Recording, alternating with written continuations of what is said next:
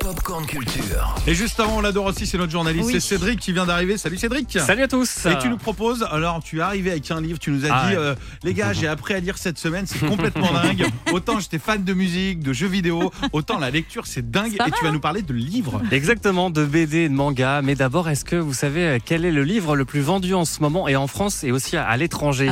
C'est un manga? Non, c'est sur le Prince Harry. Exactement, ses mémoires est écoulé à quelques 85 000 exemplaires dans les 5 jours qui ont suivi sa sortie en France. Voilà, déjà plusieurs millions dans le monde quand même. C'est assez énorme. Il faut dire que le livre est très croustillant. Il nous plonge dans l'intimité de la famille royale. Il égratine son frère, son père et sa femme Camilla. Mais au-delà des scandales sur lesquels revient le Prince Harry, ce qui ressort surtout, parce que je l'ai lu, je n'ai pas fini encore, il est long, c'est son état de fragilité suite à la mort de sa mère, la princesse Diana, en 97. Et cette vie publique sans cesse polluée par des paparazzis. T'es pas embêté par ça, toi Clément, ça va? Énormément en bas de la radio. Voilà. Et justement, il parle beaucoup de sa détestation des journaux à scandale qui ont beaucoup menti à son sujet, lui inventant par exemple une cure de désintoxication. Voilà, c'est très intime, aussi très long, mais ça se lit facilement. Un gros pavé quand même de plus de 500 pages. C'est aux éditions Fayard, un livre dont on va encore beaucoup entendre parler. Est-ce que vous aimez les BD? Oui, mais on n'est pas à la page. Voilà, alors justement, j'ai parmi mes coups de cœur en ce début d'année, Monsieur Apothéose. C'est sur Théo, un trentenaire persuadé que son nom de famille porte malheur, alors que ses aïeux ont tous eu des destins tragiques, et du coup il préfère ne rien entreprendre de peur de vivre des échecs. Et alors il va rencontrer un journaliste, un écrivain en manque d'inspiration qui va lui redonner de l'espoir. C'est drôle et inspirant. Monsieur Apothéose, c'est aux éditions Vents d'Ouest.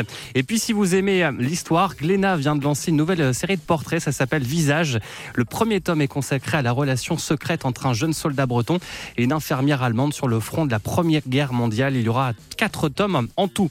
Et puis est-ce que vous êtes enfin mis au manga? Pas encore, mais à chaque fois tu nous en parles, tu nous dis qu'il faut. Alors, parmi les bons moyens de s'y mettre, il y a notamment Arsène Lupin. Je vous en ai déjà parlé. Le tome 9 vient de sortir, toujours fidèlement inspiré des romans de Maurice Leblanc. On attend d'ailleurs la saison 3 de Lupin, bientôt sur Netflix. Il y a aussi le 7e et dernier tome de Crimise, fameux dessin animé de la fin des années 80 sur une petite fille qui se transforme en chanteuse. C'est aux éditions Kurokawa.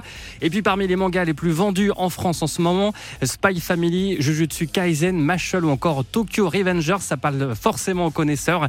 Les rayons manga, vous l'avez peut-être revu, prennent de plus en plus de place dans les librairies. Grâce à toi, parce que tu les vends très bien. Merci Cédric, on te retrouve dans 15 minutes pour un flash. Il y a Hervé qui va être notre invité aussi. Il arrive, et d'ici là, voici le morceau que t'adores, c'est pour toi le nouveau Miley Cyrus. Retrouvez toute l'actu gaming, ciné et musique avec Cédric Lecor de 16h à 20h sur Europe 2.